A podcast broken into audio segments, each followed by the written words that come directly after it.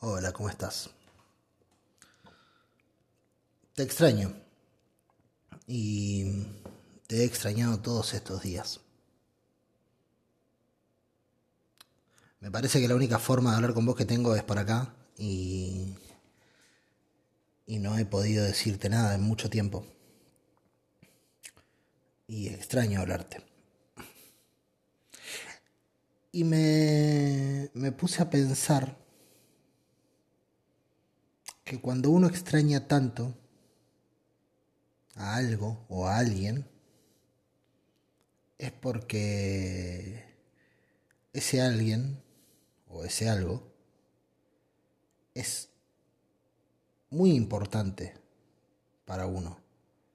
Y por eso uno termina extrañando. Extrañar es, creo yo, la, la, la mayor dimensión que podemos tomar del otro o de otra cosa. Cuando vos, cuando alguien se ausenta de tu vida y te encontrás mucho tiempo después pensándolo o pensándola, imaginando, recordando, especulando, eh, podés tomar dimensión real de lo que ha significado esa persona eh, en, tu, en tu día a día.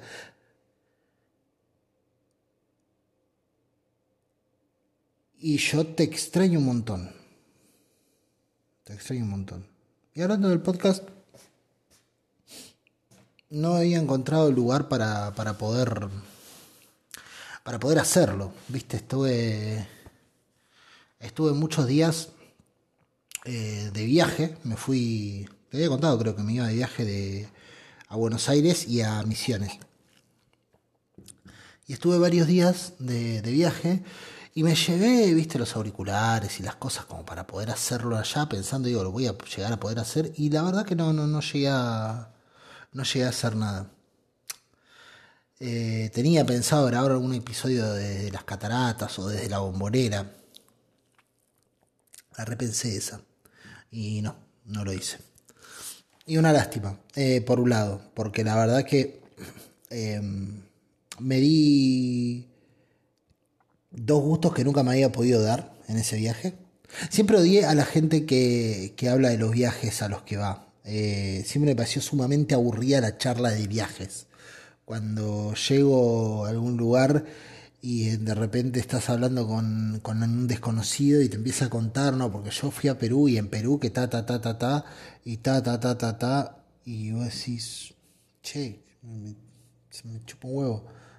Soy muy hortiva, me parece, en ciertas cosas, pero de verdad, como que No soy muy afín a escuchar de los viajes de otras personas.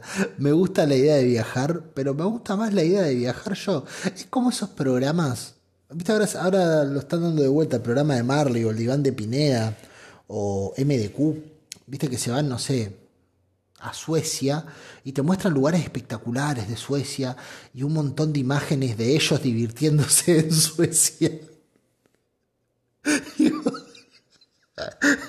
decís, wow, se ve que la pasó re bien.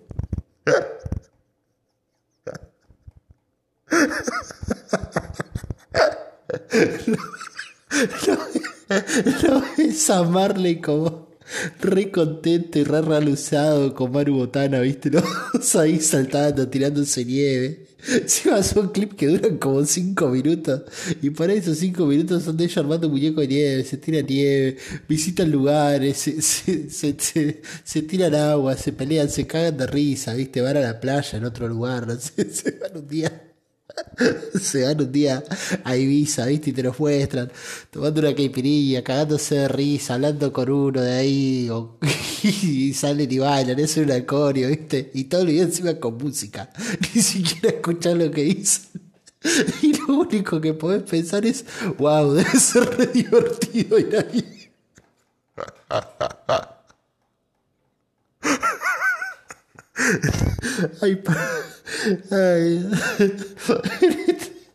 En este momento podría estar mirando una recomedia, pero la verdad que. ¿Cómo me alegra que la hayan pasado bien ellos?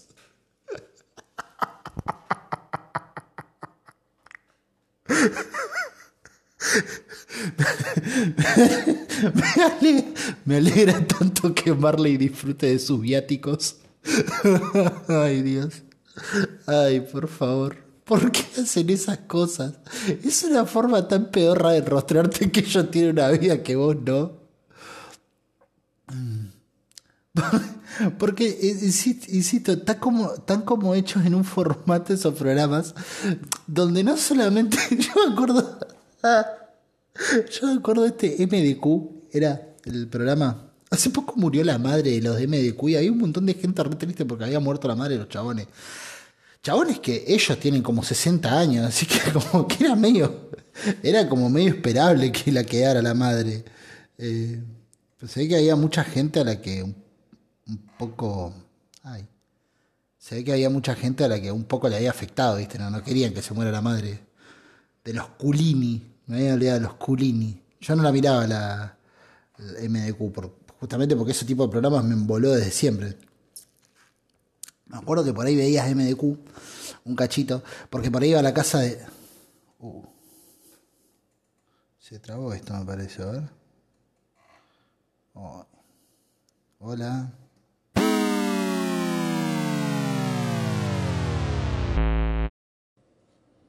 Bueno, al final no se había trabado nada, era la pantalla que había dejado de marcar números, pero seguían dando, seguía grabando, lo escuché y quedó.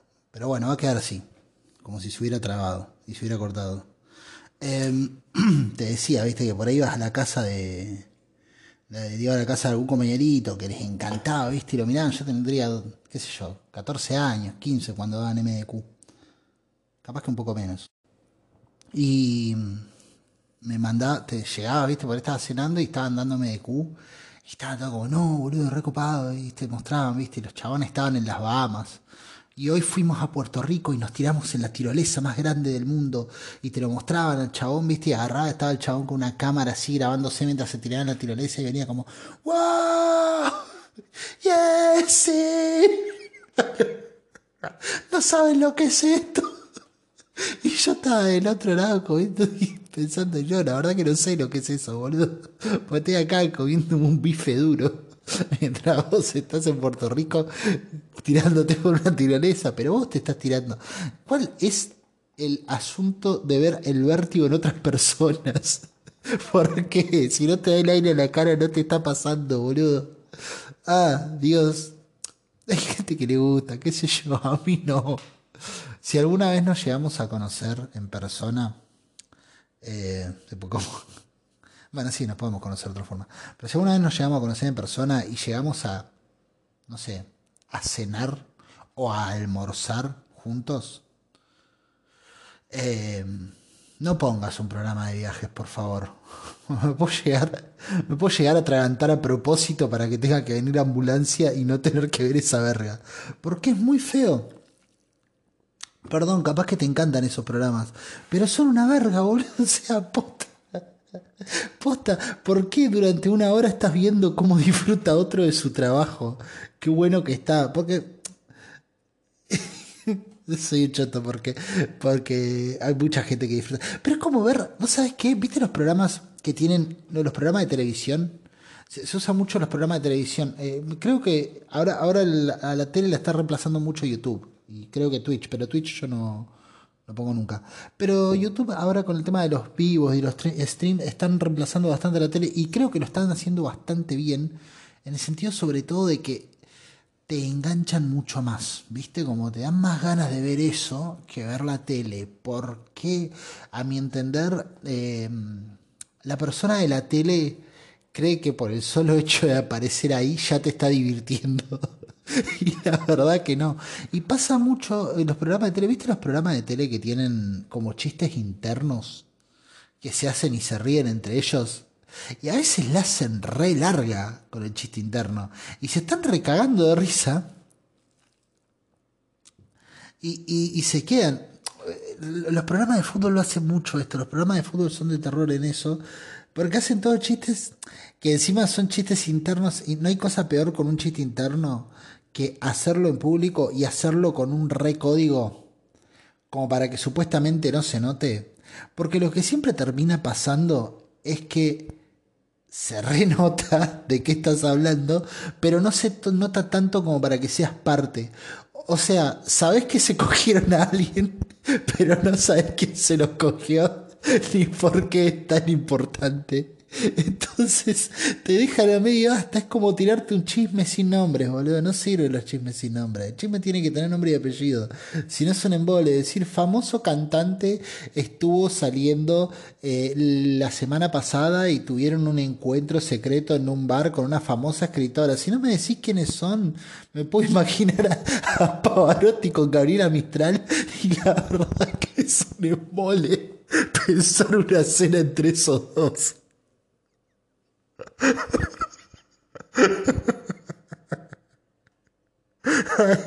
Creo que volví más pelotudo que nunca de las vacaciones. Enfin, como dicen los franceses. En fin, la cuestión, locución, como dicen los franceses, es que pude conocer dos lugares que siempre había querido conocer. Uno eh, fue entrar a la bombonera y el otro fue ir a las cataratas del Iguazú. Y quiero hablar un cachito de cada una de esas dos cosas porque como te dije, me parece una verga hablar de, de los lugares, de los viajes y demás, me parece un embole esas charlas. Pero este es mi podcast y me puedo cagar en él cuantas veces quiera. Ah, perdón. No, no, eh, no, no, pero realmente creo que tengo una o dos cosas para decir. No es mucho más lo que tengo para decir de eso, eh, la verdad. Hay cosas que... El tema de los viajes es que creo que lo importante de todo lo que ves es que lo estás experimentando ahí. Siempre hay una frase que, que, a, mí me mata y que la, la empleé mucho ahora en este viaje, que es, te lo puedo contar, te lo puedo mostrar pero estar ahí es otra cosa. Y es verdad. El tema es si contármelo y mostrármelo es al pedo. ¿Por qué estamos hace 45 minutos hablando de eso y viendo fotos de eso? ¿Me podés explicar?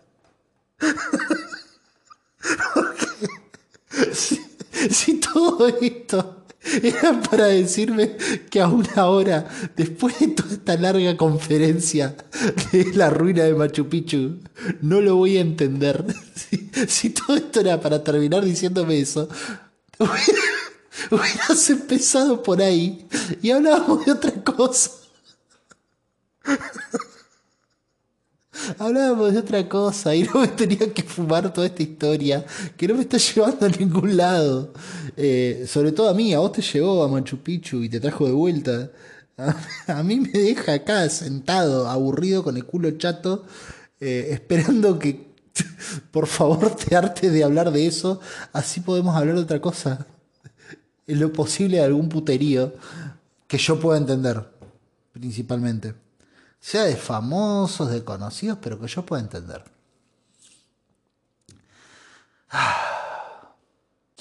Pero bueno, estuve en la bombonera y estuve en las cataratas del Iguazú. Y como te digo, son dos lugares que quiero conocer desde muy chiquito. La bombonera la quiero, perdón, la bombonera la quiero conocer desde, desde que tengo noción de querer conocer cosas.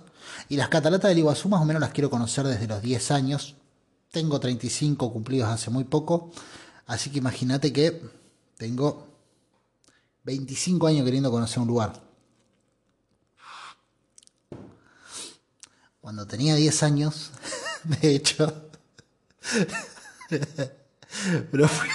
no, fuimos de viaje a Chile un año con mi familia, un año que el, en la infancia, eh, yo tuve una infancia dentro de todo simpática, agradable, no fue una mala infancia, los, pero los primeros años eh, estaba picante la cosa, estaba mala, ¿viste? venían de, años sin laburo, entonces éramos, éramos, éramos bastante, éramos tan pobres, no, pero éramos, éramos bastante, bastante pobres.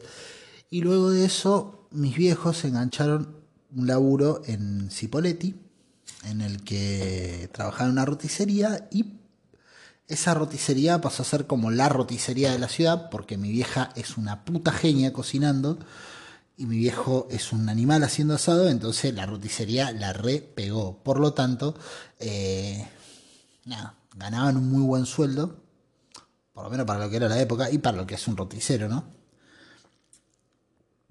Y eh, nuestro estilo de vida cambió drásticamente, entonces de, no sé, de pensar que comerse una pizza era un lujo y tomarse una gaseosa era un lujo a irnos de vacaciones a Chile, toda la familia, un año, ponele. Entonces cuando tenía más o menos 10 años, nos fuimos de vacaciones a la cordillera de los Andes.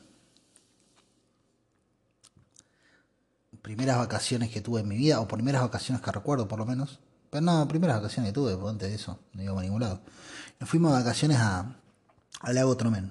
Y yo flipé, o sea, imagínate, flashé, escalé un cerro, estuve en el lago, de, la cordillera, viste, a full, disfruté muchísimo ese viaje, era muy chiquito yo. Y a la vuelta de ese viaje, mi vieja dijo, sí, dice, pero pasamos por una cascada, me acuerdo en un momento, estábamos viendo una cascada, nunca había visto una cascada en mi vida, estaba con la cascada, imagínate, para mí era una catarata. Y mi hija, wow, la catarata. Y me dice, no, es una cascada. Las cataratas son otra cosa. Dice, las cataratas son las del Iguazú. ¿Qué son las cataratas del Iguazú, mami? Las cataratas del Iguazú son una cosa más. Mi vieja, mi vieja no es una persona que, que, que no te manije, ¿viste? Si vos sos chiquitito y querés saber qué es algo, o si tenés un pibe chico o una piba chica y querés que ese pibe sepa de algo que nunca conoció, tenés que preguntarte una cosa antes de mandarlo a hablar con mi vieja.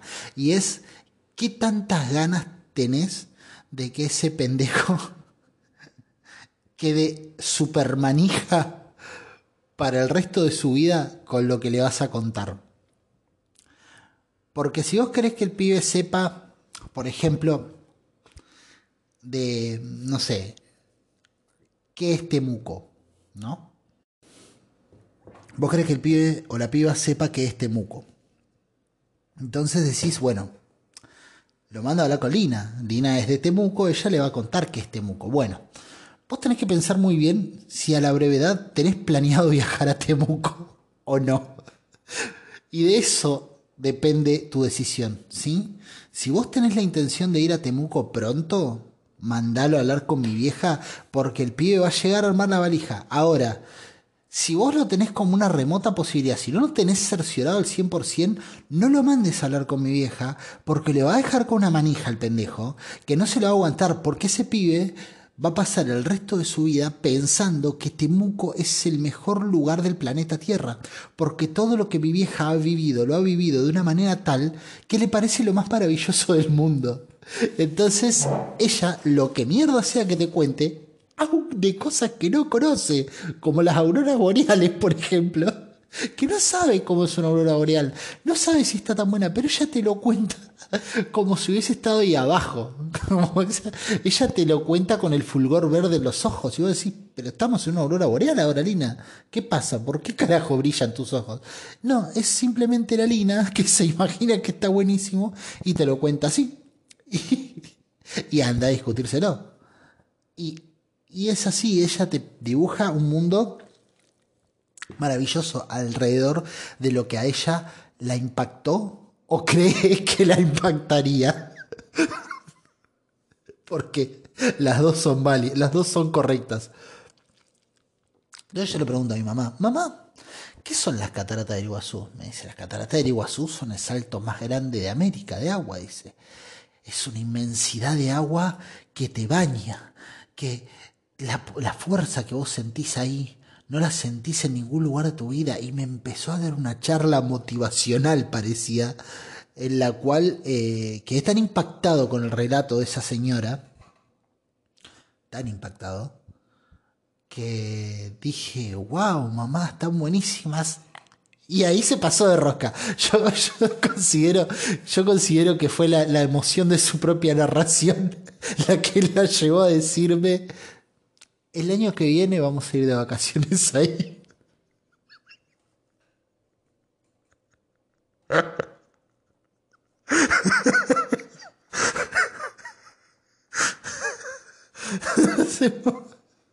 Hacemos, una pequeña elipsis de 25 años y estoy yo volviendo por primera vez de las cataratas del Iguazú a las que fui solo con una amiga con la que habíamos hablado muchas veces de ir y con la que fui y nos divertimos y la pasamos muy bien. Aguante José, ojalá escuches esto.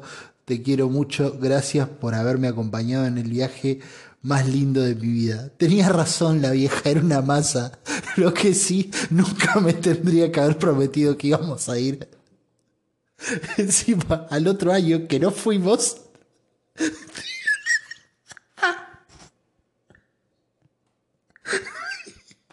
Ay, boludo. Mi vieja tendría que ser la jefa de campaña de masa o, de Mileo. Al otro año que no fuimos, agarra a la hija de puta y me dice. Me dice. Digo, papá, no vamos a ir a la catarata del Iguazú. Un momento del año me acordé y me, se me ocurrió preguntarle, che, vamos a ir al final, porque no, no veo que estemos moviendo mucho para ese lado. Aparte, toda su idea de viajar a la catarata del Iguazú se, se en poder sostener el viaje en un auto, en un Volkswagen Gazelle modelo 86, que, que arrastraba el piso porque estaba, estaba comido el zócalo del vehículo. O sea, ¿sabes cuándo íbamos a llegar a Misiones, no? Ella había ido de piba. Ella había ido de piba y la había conocido. De piba te estoy hablando de los 80. No, que 80, los 80 ya había tenido su hijo, en los 70. 60, 70 más o menos. En los 70, en los 70 había ido a las cataratas de Iguazú. O sea, imagínate, hacía un millón de años más o menos que había ido. Te estoy diciendo que esta charla tuvimos un 98 por ahí. Pero otro año, me dice, cuando vemos que no nos íbamos a ir de viaje a las cataratas de Iguazú, ni a ningún lado, porque ese año no nos fuimos de vacaciones. Me dice mi vieja, no, este año no vamos a ir a las cataratas de Iguazú, me dice, pero acá, ¿eh? Porque esa mujer sabe cómo se maneja un pibe. Ella, ella, ella me, me supo criar bien, boludo, porque la verdad, debo, reconocer, eh, yo de pibe vivía a la expectativa, así que digamos que en cierto modo le funcionaba. ¿Qué tipo crédula? La concha era de, de ahí que se me nota, se me notan los hilos, ¿no? Cualquiera viene, me caga mentira y yo como un duque voy ahí contento a los saltitos cual carnero, introduciéndome en un bosque espeso lleno de sanatas. Eh, me agarra mi vieja y me dice, no, dice, este año tenemos que arreglar el auto. Como si hubiera sido ese el motivo por el que no íbamos. Se hizo de cuenta que el real motivo por el que no íbamos era que teníamos que arreglar el auto. Dice, este año tenemos que arreglar el auto. Pero el año que viene vamos a ir a las cataratas del Iguazú. Dice. Y el otro, vamos a ir al Calafate a conocer el glaciar Perito Moreno, que es el otro, otro lugar que quiero conocer. Sí o sí. y y bueno, tengo pensado sacarme la espina de ver cómo carajo el glaciar Perito Moreno ahora que pueda. Porque la verdad que todavía no lo he podido descubrir. Es una, es una hija de puta, pero yo la quiero. Porque, como te digo, viste, supo mantenerme la expectativa toda mi vida. Es una genia en ese sentido, mi hija.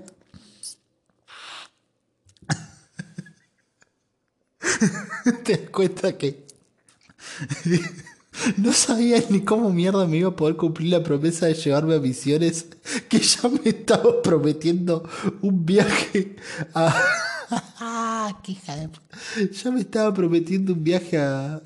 a Coso, a la... a Calafate. Y así me prometió viajes por toda América. Lo más lejos que he llegado hasta acá es a Misiones. Así que, no, a Salta, miento. Creo que Salta queda más lejos que Misiones. Bueno, no sé, igual las dos cosas las hice este año. Eh, digo, qué mini hija de puta. ¿Y cómo la quiero?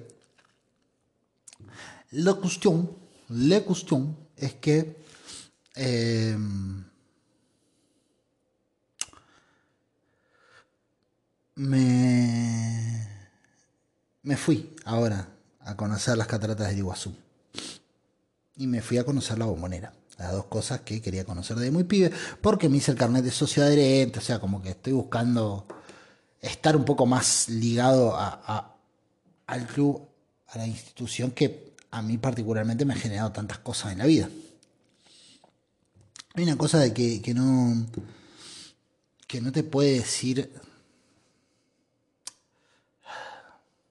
El otro día hablaba con una persona que, había conocido ese mismo día y en un momento no sé qué mierda le conté. Ah, le hablé de, esta serie Cortar por la línea de puntos. Te he hablado varias veces en el podcast y en persona también te debo haber hablado de eso.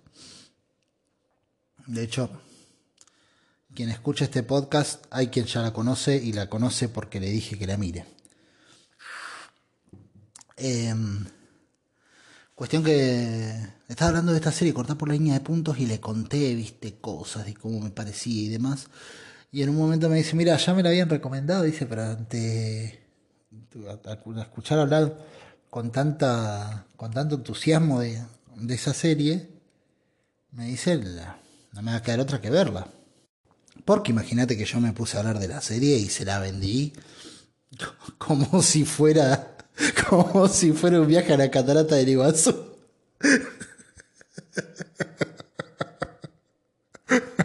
me causa gracia. Pero me causa mucha más gracia que al otro año me haya prometido que, que, no íbamos solo a hacer ese viaje, sino que íbamos a hacer el otro también. Y no me prometió que lo íbamos a hacer juntos porque sabía que no mascaba vidrio. Va, en realidad sí mascaba vidrio, pero no tanto. mascaba vidrio como para un espejo, no me llegaba a comer una ventana entera. Eh, le guston, como dicen los franceses, es que mm, me dice, claro, la es que dice, eh, escuché, lo decís con tanta pasión y con tanta con tanto cariño, dice que no me va a quedar otra que verla. Y entonces le digo, le le digo te hago una aclaración, vos me estás recién conociendo, le digo. Pero, em, nada, si hay algo que tengas que saber de mí es que hablo con mucha pasión de aquello que me gusta, de aquello que, que me... en lo que creo, de aquello, de aquello que me ha afectado. Hablo con mucha pasión porque me gusta, me gustan las pasiones. Básicamente sería esa la, la idea. Me gustan las pasiones. Soy un tipo apasionado me considero un tipo apasionado y me gusta hablar de pasiones. Y me gusta hablar de pasiones porque me parece que es de los mejores motores que puede tener una vida, la pasión. La vida, creo yo, está rodeada, está constantemente atacada y constantemente, ¿cómo se llama? Eh, constantemente bombardeada por, por, apatía, constantemente bombardeada por desinterés, constantemente nos vemos expuestos día tras día al, al desinterés, a la apatía, al desánimo, al desgano.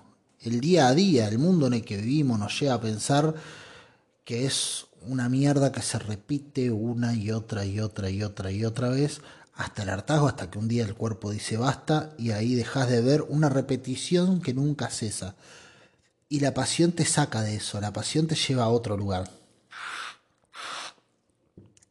La pasión es un motor muy diferente que te lleva a pensar que el mundo puede cambiar. Porque la pasión tiene una particularidad y tiene algo que, que, el desinterés no tiene, que es una lupa. La pasión tiene una lupa y esa lupa que tiene la pasión te permite a vos acercarte, que más que lupa podríamos decir que es como un microscopio, y agarrar ese fragmento del mundo que es el que a vos te apasiona y ampliar el lente cada vez más, porque eso es la pasión, es cada vez más conocer cada vez más, entender eso que a vos te mueve. Y al ampliar el lente vos te das cuenta de que eso que en principio parece estático está en constante movimiento. Es como agarrar un pedazo de tela, ponerlo en un microscopio muy, muy, muy, muy, muy zarpado y de repente darte cuenta que se ven primero un entramado, que lo que parecía un motivo cerrado y una cosa impermeable de repente tiene espacios de aire, espacios de aire y, tiene, y se forman cuadraditos y más lo agrandás y empezás a ver el hilo grande. Y de repente eso que parecía un pedazo de tela nada más se volvió complejo y esa complejidad alcanza puntos tales que mientras más lo agrandes vas a poder ver átomos átomos que se mueven, átomos que están en constante cambio y ese pedazo de tela de algún modo está en constante cambio y en constante movimiento, solo que no lo notas hasta que no amplias ese lente. Y creo yo que la pasión te permite agarrar eso que a priori parece estático, que a priori parece todo lo mismo todo el tiempo, y empezar a escucharlo o a verlo o a entenderlo y darte cuenta de que no, de que no es todo el tiempo lo mismo. Es como agarrar un disco de la banda que sea, la que más te guste, la que menos te guste.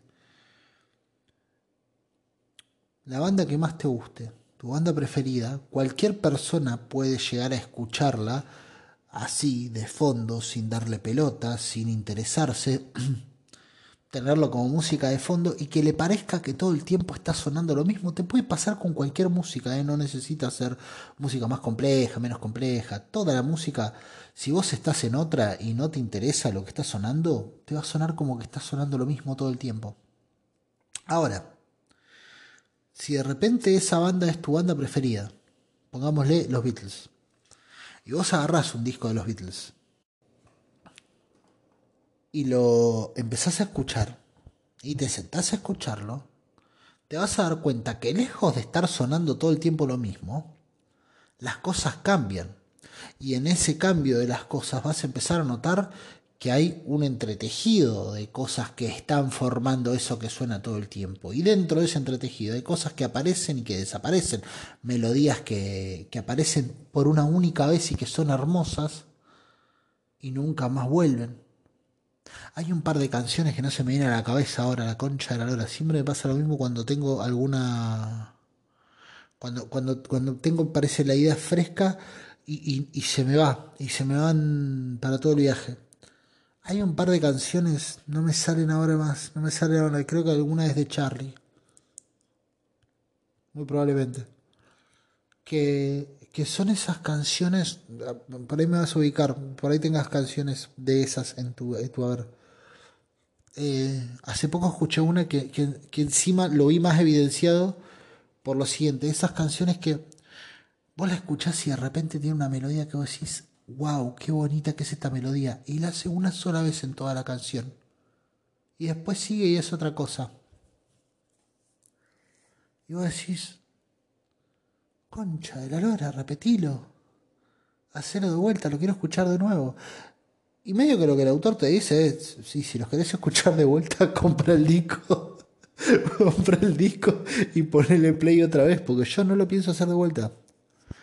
De hecho, creo que Charlie en una entrevista cuenta que él eh, cambió en su etapa más popera de los 80. Cambió porque decía, creo que, no me acuerdo quién carajo me lo contó esto. Pero más o menos la idea era que, eh, no sé si no fue Gabriela que me lo contó.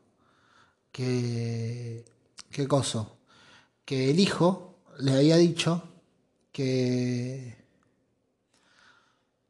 estaba re bueno Cerú Girán, lo que sea, pero que, pero que lo que no le gustaba era que a veces tenía que esperar mucho tiempo para escuchar una, la parte que a él le gustaba. Ah, No, era así. Él veía que terminaba el tema y lo ponía de vuelta, y terminaba el tema y lo ponía de vuelta, y terminaba el tema y lo ponía de vuelta, y le preguntó qué carajo era, y le dice, pasa que me gusta este pedacito y lo haces una sola vez nada más, y tengo que comerme todo el viaje hasta que llegas a hacerlo vuelta. No sé si era un disco de Cerú Girán o de La Máquina de Pájaro, ok. Y al chaboncito le gustaba una parte y era eso. Y punto. Eh, de hecho, la máquina de hacer pájaros tiene, tiene un poco eso, ¿viste? Tiene, tiene temas donde hay melodías que son hermosas y, y, aparecen ahí. Y listo. Y no la ves, no la escuchás más en todo el tema. Y él dice, me encanta esta parte nada más, no se puede repetir. Y ahí fue donde Charlie empezó a, según entendí en esa anécdota, como que fue una de las cosas que le hizo redefinir y repensar toda su construcción musical en base a, che, si esto está bueno, ¿por qué no se puede contar de vuelta? ¿Por qué no lo puedo decir otra vez? ¿Por qué no puedo hacerlo aparecer muchas veces? Y entiendo yo, no desde un lugar de, ah, esto garpa lo voy a volver a hacer para que siga garpando. Lo entiendo desde un lugar de, che, si esto pasó y estuvo bueno, ¿por qué lo tengo que desechar? ¿No puedo volver a hacer que vuelva a pasar? Una y otra y otra y otra vez. Sí, es mi canción. Esa es un poco la pregunta que se hace Charlie. Ahora hay bandas y hay música donde las cosas maravillosas pasan una vez. Y, listo. Y entonces vos escuchás ese tema y, y decís, bueno, wow, y pones otro y en ese otro pasan otras cosas totalmente nuevas e insisto, lo que a un oído apático puede sonar a música de fondo, a un oído interesado, no un oído conocedor, un oído interesado, porque el oído puede ser muy conocedor, pero si está desinteresado no importa nada. A un oído interesado le cambia la, la, la, la, le, cambia la, la bocha, le cambia la película. No solo es cuestión de conocer, sino también cuestión de interesarse. Conozco mucha gente que conoce mucho pero no se interesa y se pierde cosas muy piolas. En la música se ve muy claramente eso porque en la música vos, vos, bueno, primero que la música es de lo que conozco un poquito más, eh, pero aparte la música tiene una, una cosa, una particularidad, que es que mm, vos en la, en la música, como digamos, encontrás, eh, ¿cómo se llama? vos en, la música encontrás eh, constantemente, te encontrás gente, o por lo menos yo, me he encontrado muchísima gente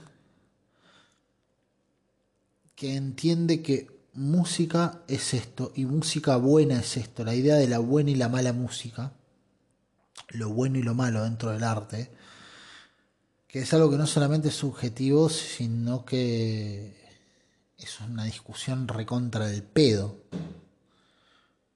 Porque no afecta en nada a nadie saber que algo es bueno o malo. Lo exitoso va a seguir siendo exitoso y lo que no tiene éxito va a seguir sin éxito, sea considerado bueno o no. Venga alguien y le ponga una, una medallita de buena música o no se la pongan esa medallita. Eh, lo que no lo escuchaba nadie va a seguir sin escucharlo a nadie porque habrá algún motivo para que a nadie le interese. Tal vez no llegó su momento, qué sé yo. Tal vez ya pasó su momento. Tal vez nunca lo sea. ¿Te cambian algo eso vos? Esas cosas que te gustan y que no le interesan a nadie, ¿dejan de ser importantes? Porque no le interesan a nadie o dicho al revés, esas cosas que te gustan, que le gustan a todo el mundo, que están por todos lados, que no te, no te dejan ser exclusivo y único y diferente y maravilloso, te cambian en algo. Si no le gustaran a nadie esas cosas, ¿serías menos único o única y maravillosa? ¿Serías menos interesante? ¿Importarías menos?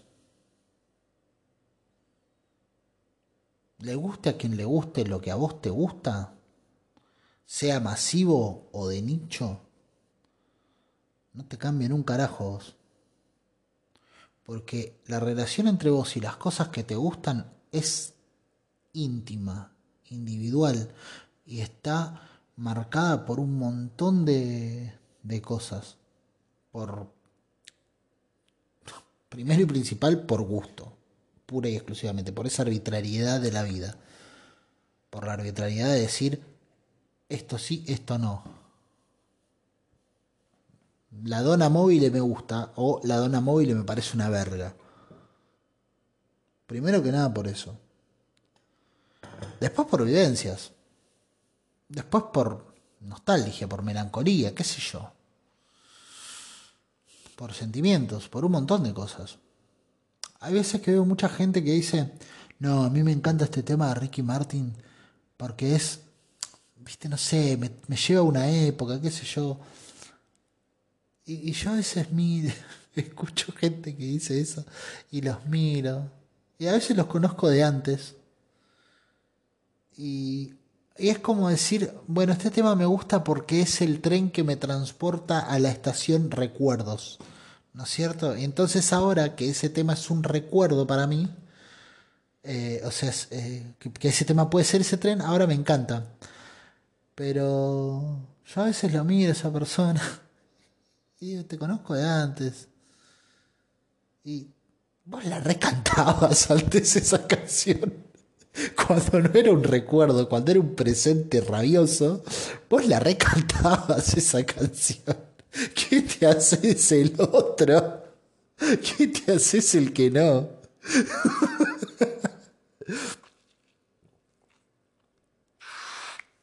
No deberían hacer falta, no deberían hacer falta excusas para que nos guste algo. Los, gustos culposos. Ay, no, mi, mi, mi, placer culposo es mirar películas de Suar. ¿Te gusta la película de Suar? ¿Qué tenés que sentir culpa de lo que te gusta? Sentir culpa de lo que te gusta es sentir culpa de vos mismo. Está mal. Y me fui a la pija porque quería hablar de Boca. y estoy acá hablando de Ricky Martin y el Choco Suar. Escucha, cuestión. Yo interpreto en La Pasión ese microscopio en lo que vos agarras un pedazo del mundo y lo agrandás tanto como para darte cuenta de que lejos del mundo sea una repetición constante y estática que no puede ser transformada nunca, el mundo tiene movilidad, porque ese pedazo que vos estás viendo tiene movilidad y tiene cambios y tiene trascendencias y, y va sucediendo todo el tiempo a la par de todas las otras cosas en una constante dinámica y cada cosa que a vos te apasione y puedas meterla bajo ese microscopio, la vas a ver en constante movimiento y en transformación constante.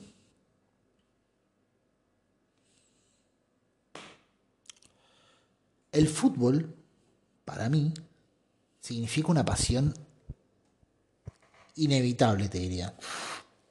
Soy un tipo futbolero, soy recontra futbolero. Me encanta el fútbol y dentro de mi gusto por el fútbol y por el deporte decidí ser bostero. Desde muy chiquitito me hice bostero, te lo he contado un millón de veces. Aprendí a caminar siguiendo una pelota, es real, eso lo ha contado mi vieja, por lo menos me lo contó a mí. Capaz que la historia real es que no se dieron cuenta y me dejaron cerca de un Rottweiler y aprendí a caminar para escapar de una negligencia de ellos.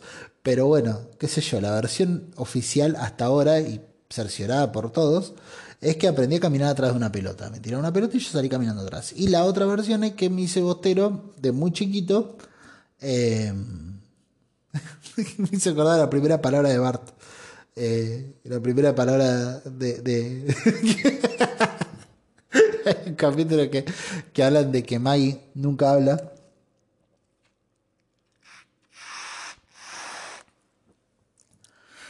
De que Maggie nunca habla Entonces, en un momento dicen, ay, ¿cuál será su primera palabra? qué sé yo. Entonces Bart pregunta y dice, ¿cuál fue mi primera palabra? Y se ve a Marge que recuerda que, que están ellos garchando con Homero y entra a la pieza el chabón de golpe y dice, ¡ay caramba! la muestra que, que sale la cámara, la muestra la mar de vuelta y hace cara, cara como haciéndose la bola y dice, no sé, no me acuerdo. Y ahí pregunta Lisa por su primera palabra y arrancan a contar el capítulo. causa mucha gracia. Causa mucha gracia esa idea de tan pedorro que no puedo. No se lo voy a decir. No te vas a enterar. Yo creo que cuando hay cosas así con los padres que no se acuerdan, es muy sospechoso que un padre no se acuerde ciertas cosas de sus hijos. Ese capítulo para mí lo prueba. O sea, cuando son muy chiquititos y hay como recuerdan así que tus viejos no se acuerdan, eh, es muy probable que haya una historia medio turbia detrás. O por lo menos una historia que no quieran contar. fond. Cuestión que eso, de chico, me hice hincha de boca al año, año y medio eh, porque me, me, atrajo algo que no me atraía de nada de lo demás. Entonces, fa, el chabón futbolero. Y en estas vacaciones, en este viaje, tuve la posibilidad de entrar por primera vez a la bombonera, a la cancha. No en un partido, entrar a la cancha vacía. Vacía no, porque había gente, siempre hay gente. Estaban, eh, estaban pintando la cancha, pintando, viste, las líneas de la cancha eh, había gente limpiando, gente que iba a visitar también. Pero pude entrar, había un sol hermoso y pude entrar a la bombonera y...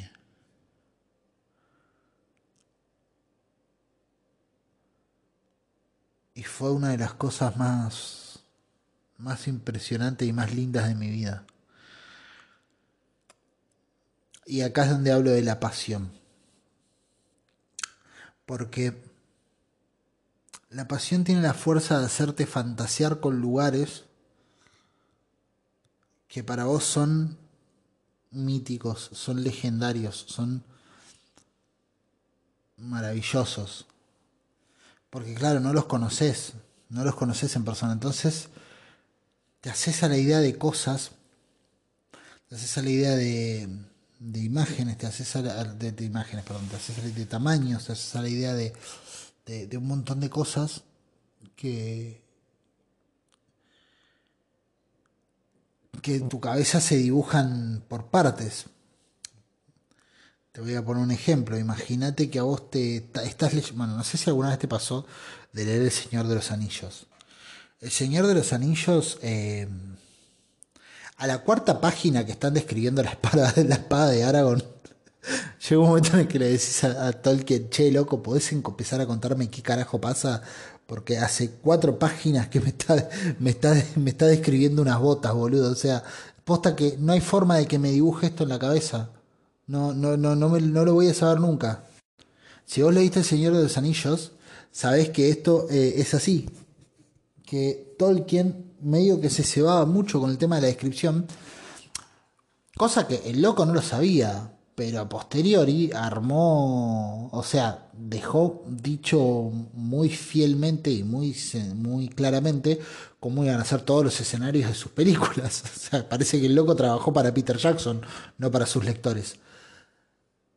Pero una cosa que a mí siempre me pasó leyendo El Señor de los Anillos es que ya la cuarta página que me estaba describiendo un salón de un rey de, de, Gondor, el salón principal de Gondor, y me estaba describiendo que el parapeto al costado y el ponce, todo eso, todo eso larguísimo, interminable, yo ya no me imaginaba, o sea, yo ya en ese momento, en vez de el salón del rey, ya me estaba imaginando la sala de conferencia de la municipalidad, porque era una cosa que se me, se me iba de dimensiones. Y me pasa que cuando me imagino lugares que, durante tanto tiempo ocuparon un lugar importante para mí, me los imagino distorsionadísimos.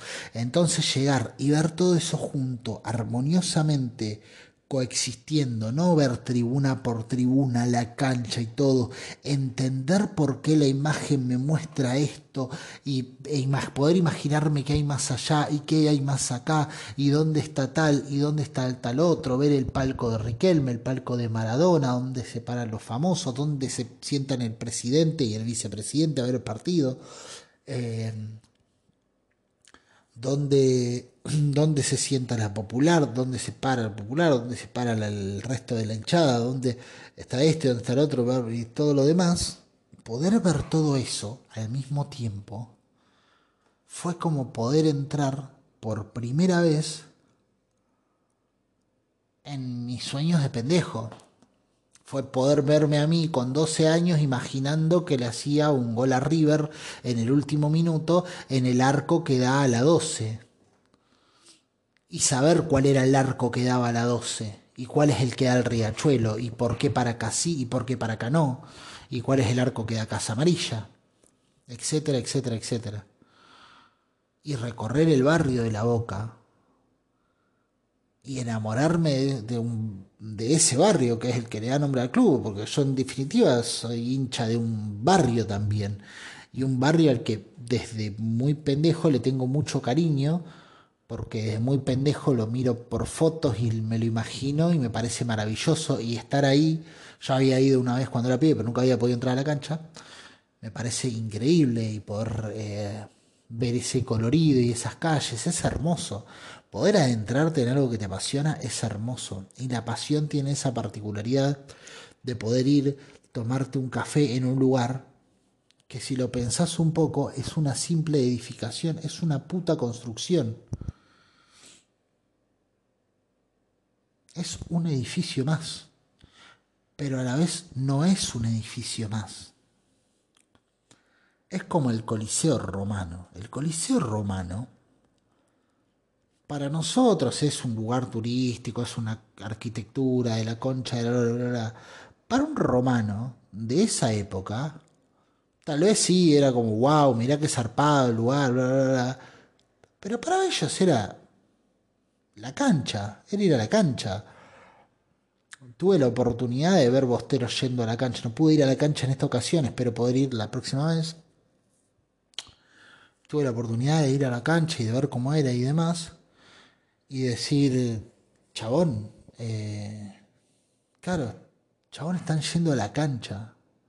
Para mí es una cosa única e ilógica, pero ellos están yendo a la cancha, es su día a día, es su cotidianeidad, es otra forma de entender una pasión. Y es muy zarpado. Y pienso, qué zarpado esa pasión de, esta persona que va todos los domingos a la cancha y ya está acostumbrada a ir hablando del técnico y ver el partido y ver con los jugadores y volver a tal hora y llegar a tal hora y hacer toda la, la, ingeniería que implica ir a ver un partido de fútbol, qué zarpado eso, y tener esa familiaridad y esa cotidianeidad con el estadio al que estás yendo, con el lugar en el que te estás sentando, con, con la vista que estás teniendo, qué zarpado eso del mismo modo que pienso que es zarpado tenerle tanto amor a un lugar al que en 35 años no había entrado nunca. En 35 años nunca había entrado. Y yo en ese momento sentí como una energía residual de tantas cosas que habían sucedido ahí, que para quien nunca estuvo, para quien nunca fue, se nota porque solo lo has imaginado. Entonces de repente entras a la cancha y esto lo puedes aplicar a cualquier cosa que hagas que, te apasione en tu vida, entras ahí y sentís esa energía, insisto, esa energía residual, esa energía que queda como alojada en cada rinconcito de toda la cantidad de cosas que han sucedido ahí que a vos te han impactado, te han transformado, te han emocionado, te han alegrado. Todo eso, que para otro fue otro estilo de cotidianidad, vos entrás y de repente todo eso como que te ataca y te, y te, y te golpea. Me pasó de estar comiendo en una parrillita que está justo enfrente de la bombonera y que sean todos hiperbosteros. Nunca en mi vida había estado en un lugar donde sean todos hiperbosteros y donde lo vivan como una cotidianidad. Y para mí era todo hermoso. Y pensaba, qué belleza ser parte de este día a día. Qué belleza sentir, tener esto, qué lindo tener la oportunidad de todos los días estar acá y tener enfrente la bombonera y que el domingo llegue al partido y vas a la cancha porque siempre vas a la cancha, etc. Y por otro lado pensaba, qué belleza ser yo y poder sentir esto de esta manera. Porque las cosas que tardan en llegar,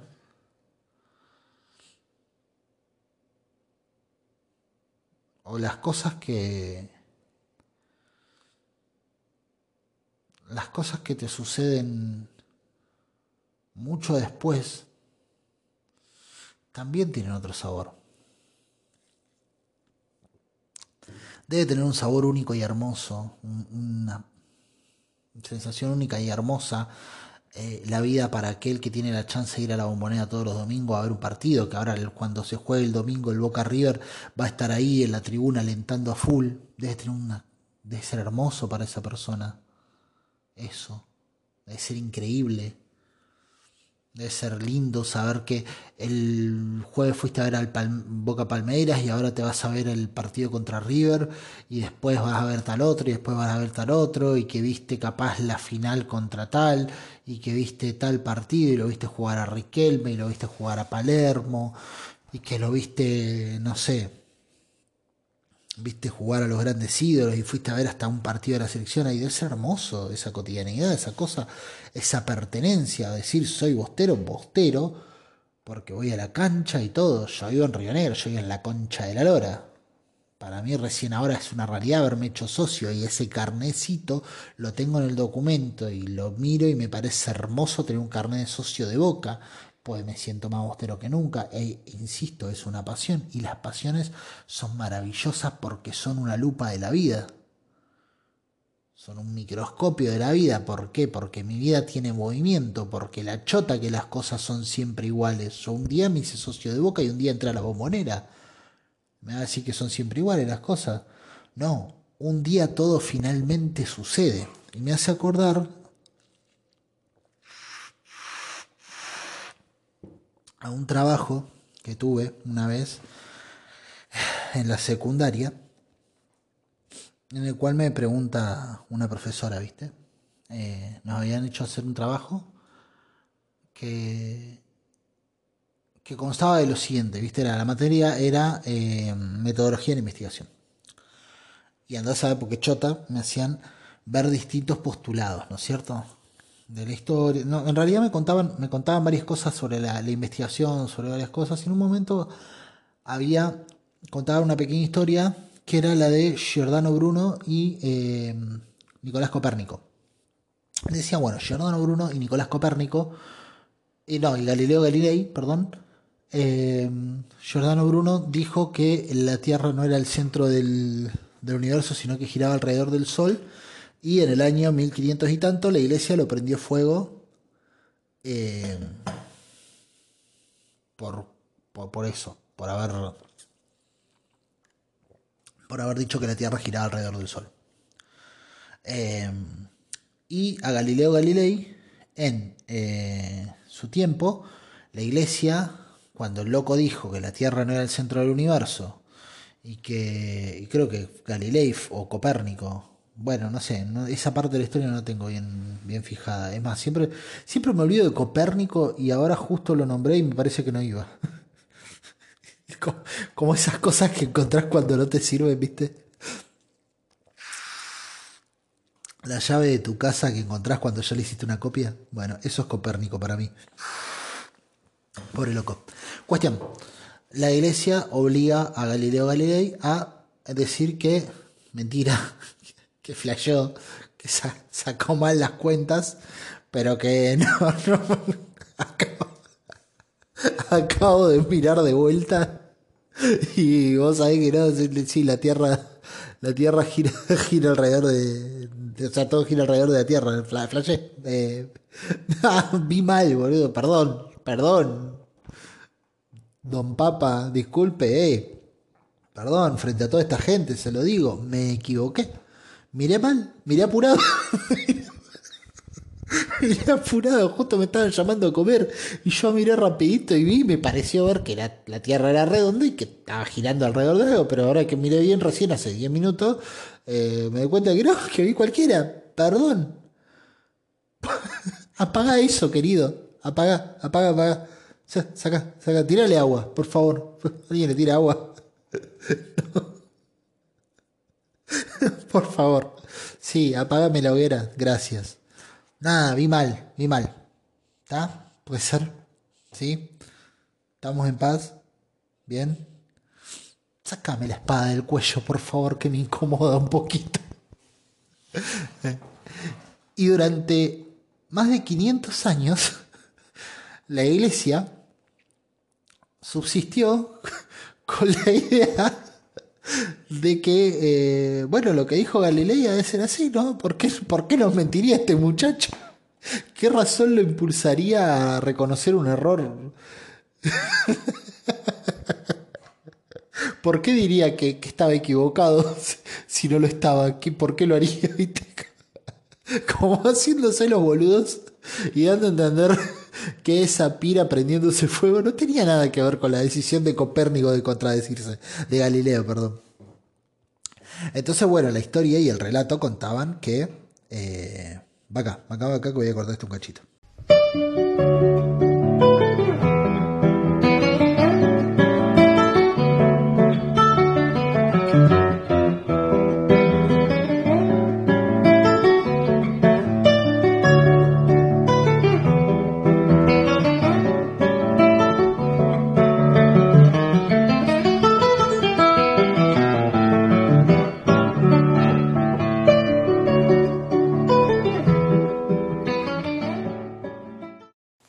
Muchachos, parece que todo esto fue un malentendido, un error.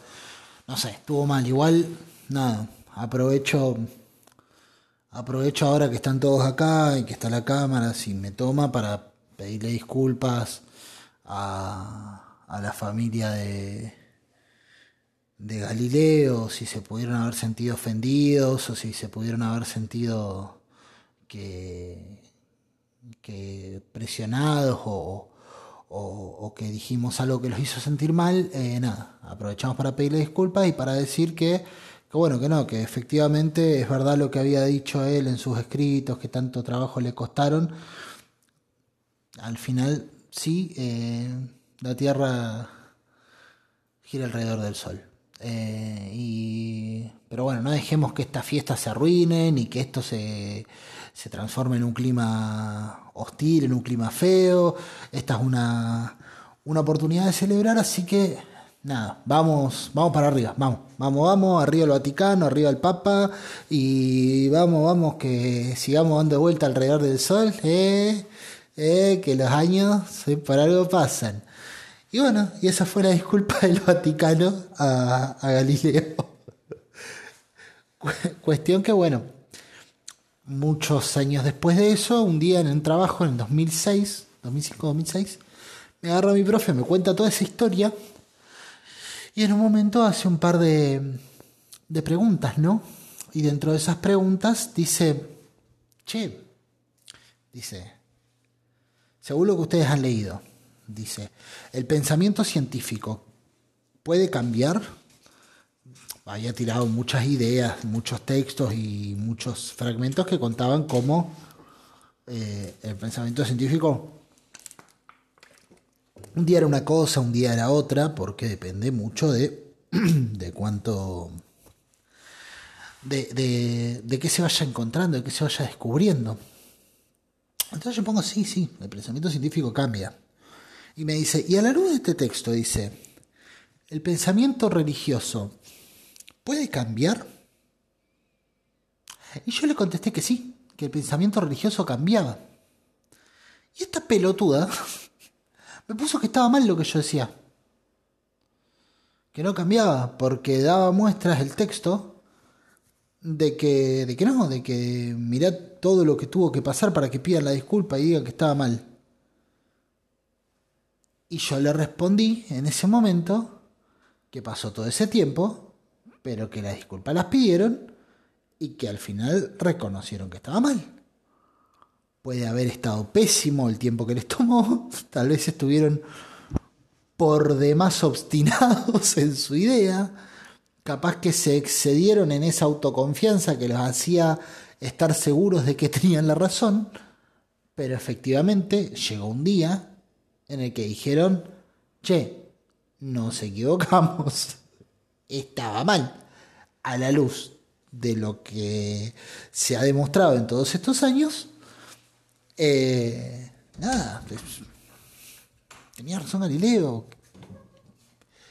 Y está bien, nos tomamos a ver, a ver, por ahí nos costó un poco más, porque bueno, somos así, viste, somos medio que nos gusta defender lo nuestro y todo, viste, pero, pero bueno, también sabemos reconocer errores y, y acá estamos dando la cara, dijo el Vaticano un día. Acá estoy dando la cara por ustedes, muchachos.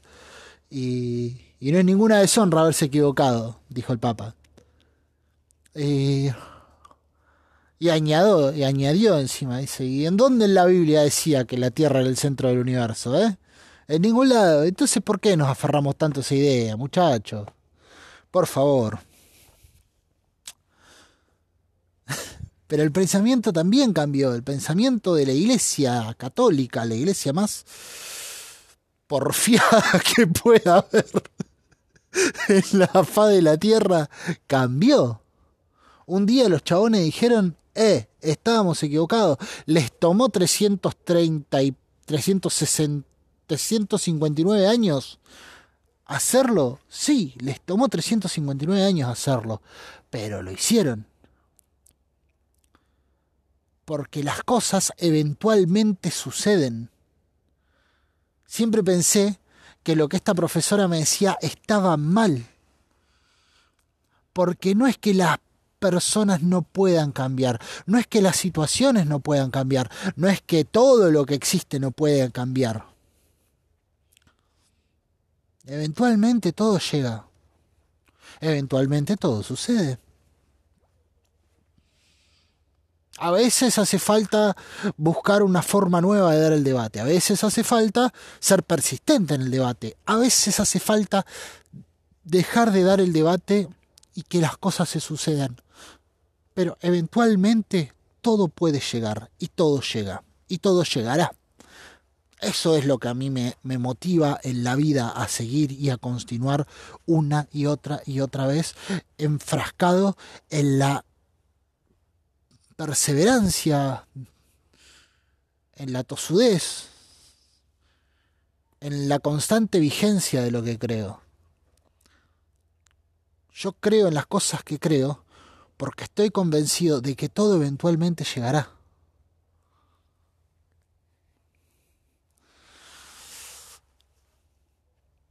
Y bueno, no quiero cerrar este podcast igual sin hablar un poquito de la otra parte, ¿no?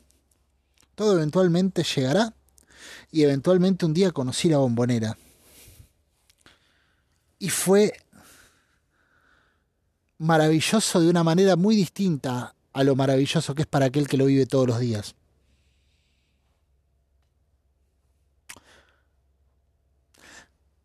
Pequeño momento cursi. El amor es un poco así, ¿no? Hay gente que lo tiene a mano desde toda la vida, que siempre lo tiene a mano, ¿viste? Esas personas que vos lo ves, que están con la persona que quieren desde hace tanto tiempo, y por ahí vos sos de los míos, que por ahí estás como todo el tiempo, o sea, no sé, hace mucho tiempo viendo y eventualmente llegará alguien que bla, bla, bla.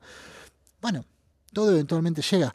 Para esa persona que todos los días tiene eso que tanto quiere, es hermoso de una manera. Y para vos, que lo aguardás y que lo buscás, y que con tosudez heroica porfiás y esperás y peleas y luchas para que llegue, eventualmente, creo yo, te llegará, espero, te lo deseo, y va a ser hermoso de una manera muy diferente y muy hermosa. Porque la belleza tiene una particularidad, que es que cuando está, no importa si es la misma que la otra belleza, es belleza. Y eso lo cubre todo. Ahora sí, Cataratas del Iguazú.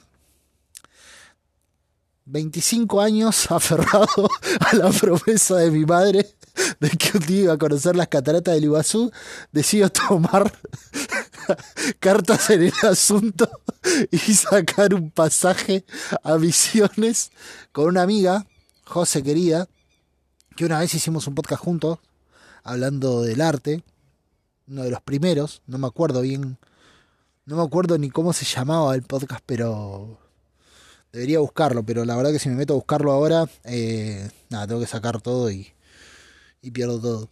Em, pero bueno, José Domínguez, creo que es charla con José Domínguez, o una cosa así, el podcast que hice con ella. Eh, me parece que no le busqué mucho, mucho la vuelta al, al nombre.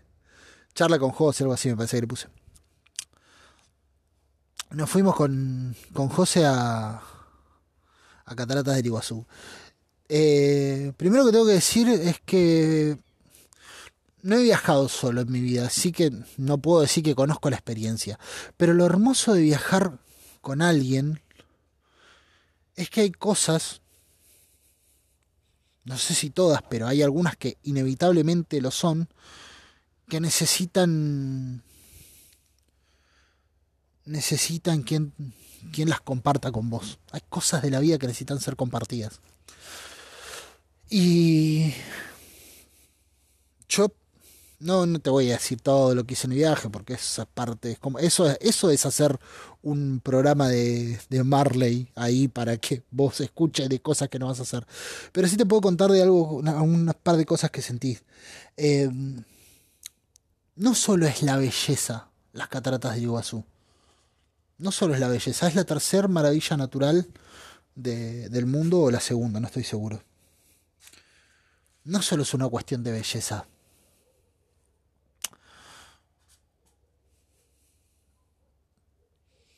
Yo lo, lo, lo catalogué cuando estuve allá como el lugar más potente del planeta.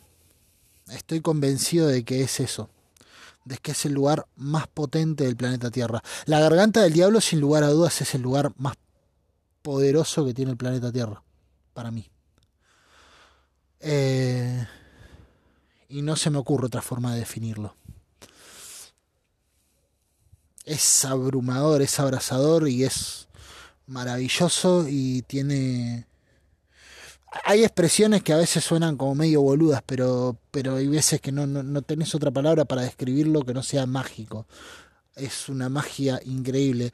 Y vos decís, uh, pero es un parque nacional, tiene todas las cosas de parque nacional, ¿viste? Pagás tu entrada, vas con tu boletito, tenés el cosito para cargar agua, el puestito de hamburguesas, tenés toda la cosa de parque nacional y a la vez estás en un lugar donde palpas una libertad que no palpas en ningún otro lado del mundo.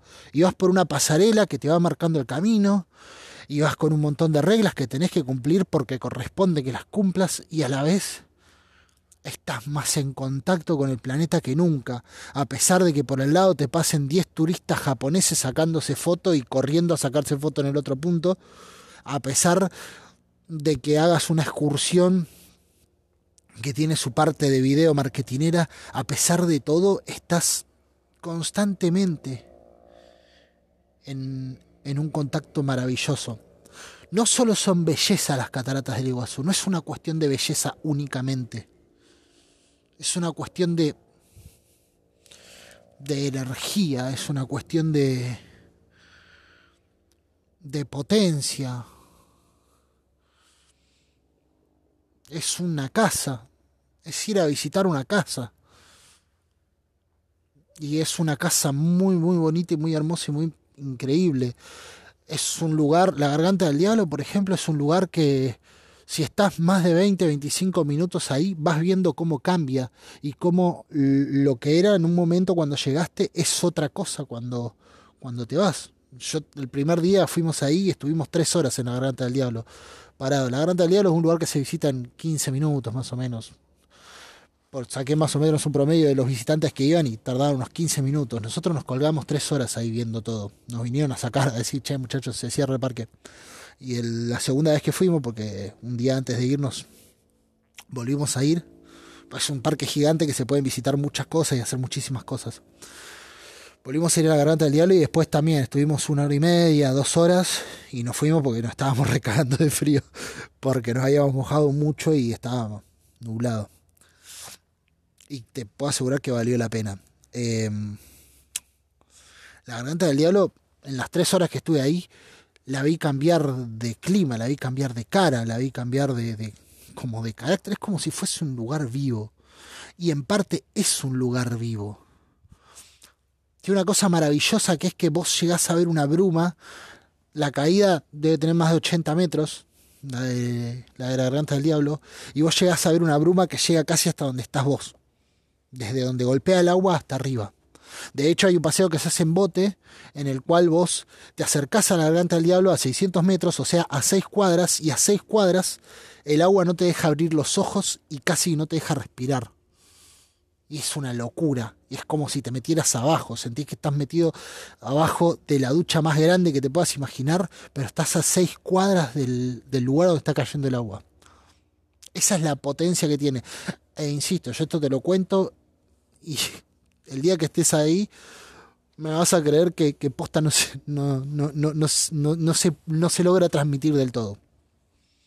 Y es una de las cosas más maravillosas que hay. Saber que hay cosas que únicamente alcanzan su dimensión real cuando las vivís. Que no hay explicación que valga. Pero en medio de toda esa bruma y de todo ese caos y de toda esa potencia y esa furia de agua cayendo, vos ves un pájaro que es más o menos del tamaño de mi mano abierta, capaz un poquito más grande, que va y viene y que pasa por toda esa bruma. Ves toda esa bruma blanca como si fuese una nube y de repente un avioncito negro ¿Qué pasa. Y otro, y otro.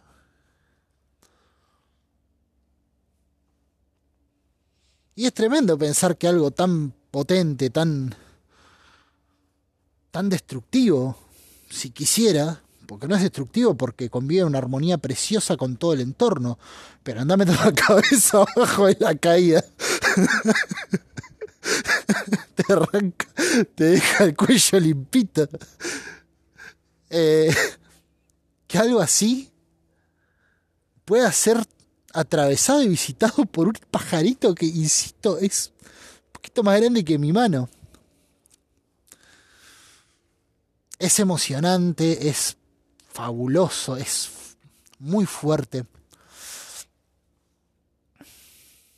No he visto una cosa igual en mi vida y no sé si la vaya a ver. Espero volver, deseo volver y deseo que vayas y que lo conozcas. No he visto nada similar. E insisto, no creo que lo vea. Creo que conocí el lugar más potente del planeta Tierra.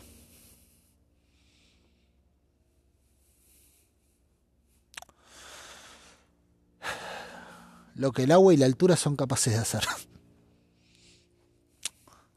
Y una vez que te enfrentás frente a eso, que te hipnotiza, que en un momento parece que te, que te ha poseído, y la mirás y parece que te mira, es muy loca la sensación, y que te hipnotizás por el agua. Una vez que salís un poco de toda esa magia, que te aclimataste al lugar, empezás a mirar a la gente que cae ahí.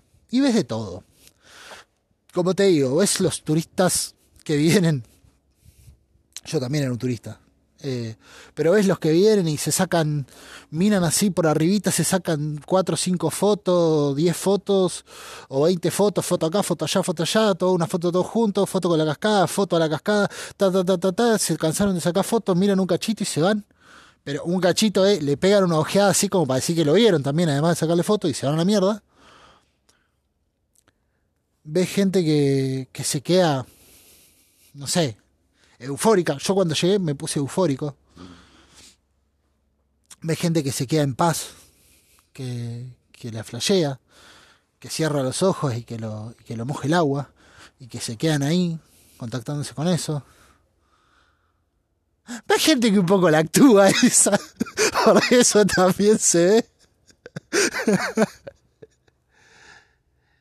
Y después te encontrás cosas medio locas. Yo no me olvido más la cara de un, de un australiano.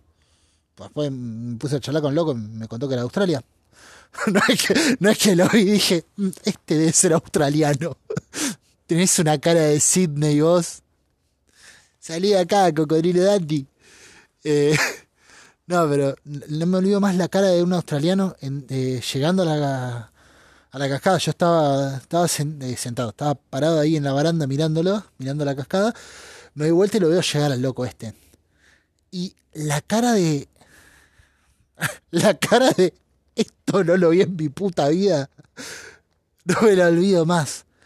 Porque era la sorpresa de un nene. Vos le veías la cara y tenía una mezcla de felicidad y fascinación de que un lugar así exista y él estar ahí. Estaba. Estaba extasiado ese muchacho. Por lo que estaba viendo. Fue muy lindo verlo. Y charlar con él. Darle un poquito nada más. Pero fue muy lindo eso. Y después me pasó de ver una pareja que fue muy bonito, que me hubiera encantado sacarle una foto, porque tenía el celular todo mojado y no quería, no quería ir a agarrarlo y todo. De mirar para un costado y ver una pareja en una esquinita ahí en la garganta del diablo también. Que estaban abrazados, él abrazándola a ella desde atrás. Y apoyándola. Ah, ¿Te imaginas? Se transformaba en eso la, la historia. No. Eh, abrazado. Soy un pelotudo, ya sé. Bueno, qué sé yo. Es mi podcast. ¿Qué, qué te iba a decir? Abrazados en una esquinita. Y él la abrazaba a ella y ella le, le- acariciaba el brazo. Y lloraban los dos. Y miraban hacia la garganta y lloraban.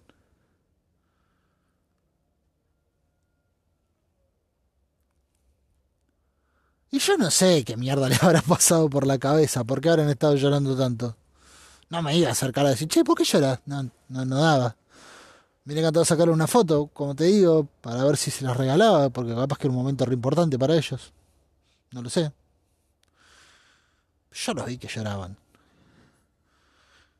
Y que estaban, pero genuinamente conmovidos los dos. Muy conmovidos. Y... Y eso fue maravilloso.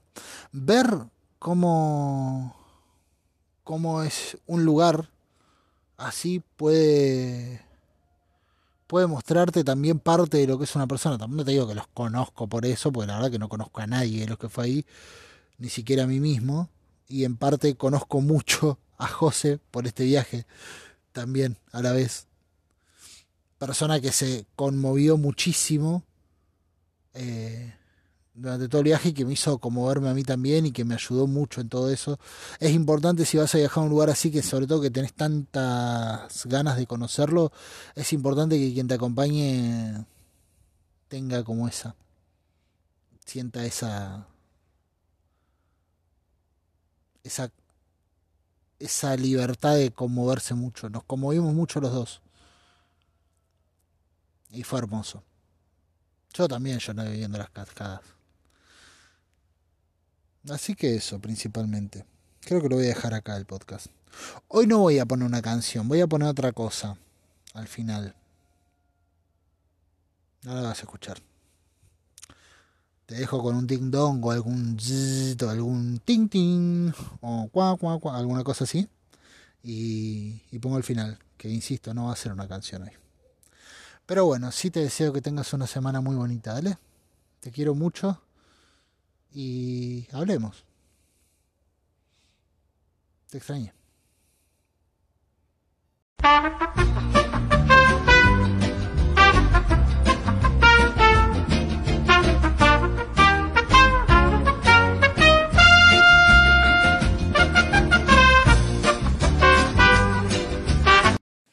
Bueno, la cuestión es así. Eh, yo siempre termino cantando una canción, pero hoy me pareció una buena idea terminar con un poema recitado. Solo que no lo voy a recitar yo, sino que lo va a recitar la persona que me lo hizo conocer. El poema, el poema se llama La nube y la flor.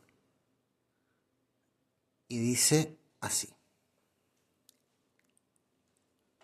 Sobre una estéril pradera, el diáfano azul del cielo cruzaba en rápido vuelo una nube pasajera. Viola pasar una flor que abrazada se moría, y en su penosa agonía le dijo así con amor. Yo te bendigo, la suerte es conmigo generosa, Dios te manda, nube hermosa, a librarme de la muerte. Joven soy, morir no quiero, en tu bondades confío, una gota de rocío por piedad, porque me muero. Pero la nube orgullosa, insensible caminando, no puedo, dijo pasando, servir a tan noble rosa, que si todos los pesares de las flores mitigara, pienso que no me bastara con el agua de los mares. La flor exhaló un suspiro y la nube, en el momento, agitada por el viento, siguió su rápido giro.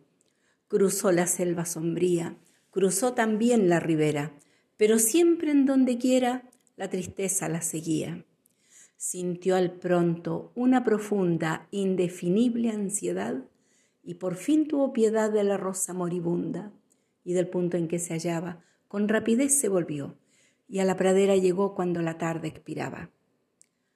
De la flor sobre la frente tendió su ligero manto y regándola de llanto exclamaba dulcemente Despierta, soy yo, despierta, yo te traigo la alegría. Mas la flor no respondía. La infeliz estaba muerta. Guardad tan triste lección en el alma desde ahora. Niños, mostradle al que llora una santa compasión. Si el pobre a rogaros va, no le miréis con desdén, que es muy triste hacer el bien cuando es inútil, quizás. Estas cosas me enseñaba mi mamá cuando yo era chiquitito y ahora todavía me das cuenta y es una fenómena porque me podría haber enseñado cualquier cagada y me enseñaba esto, a hacer las cosas y hacer el bien a tiempo, ¿verdad? Verdad. Te quiero. Yo también. Mentira, pero es verdad.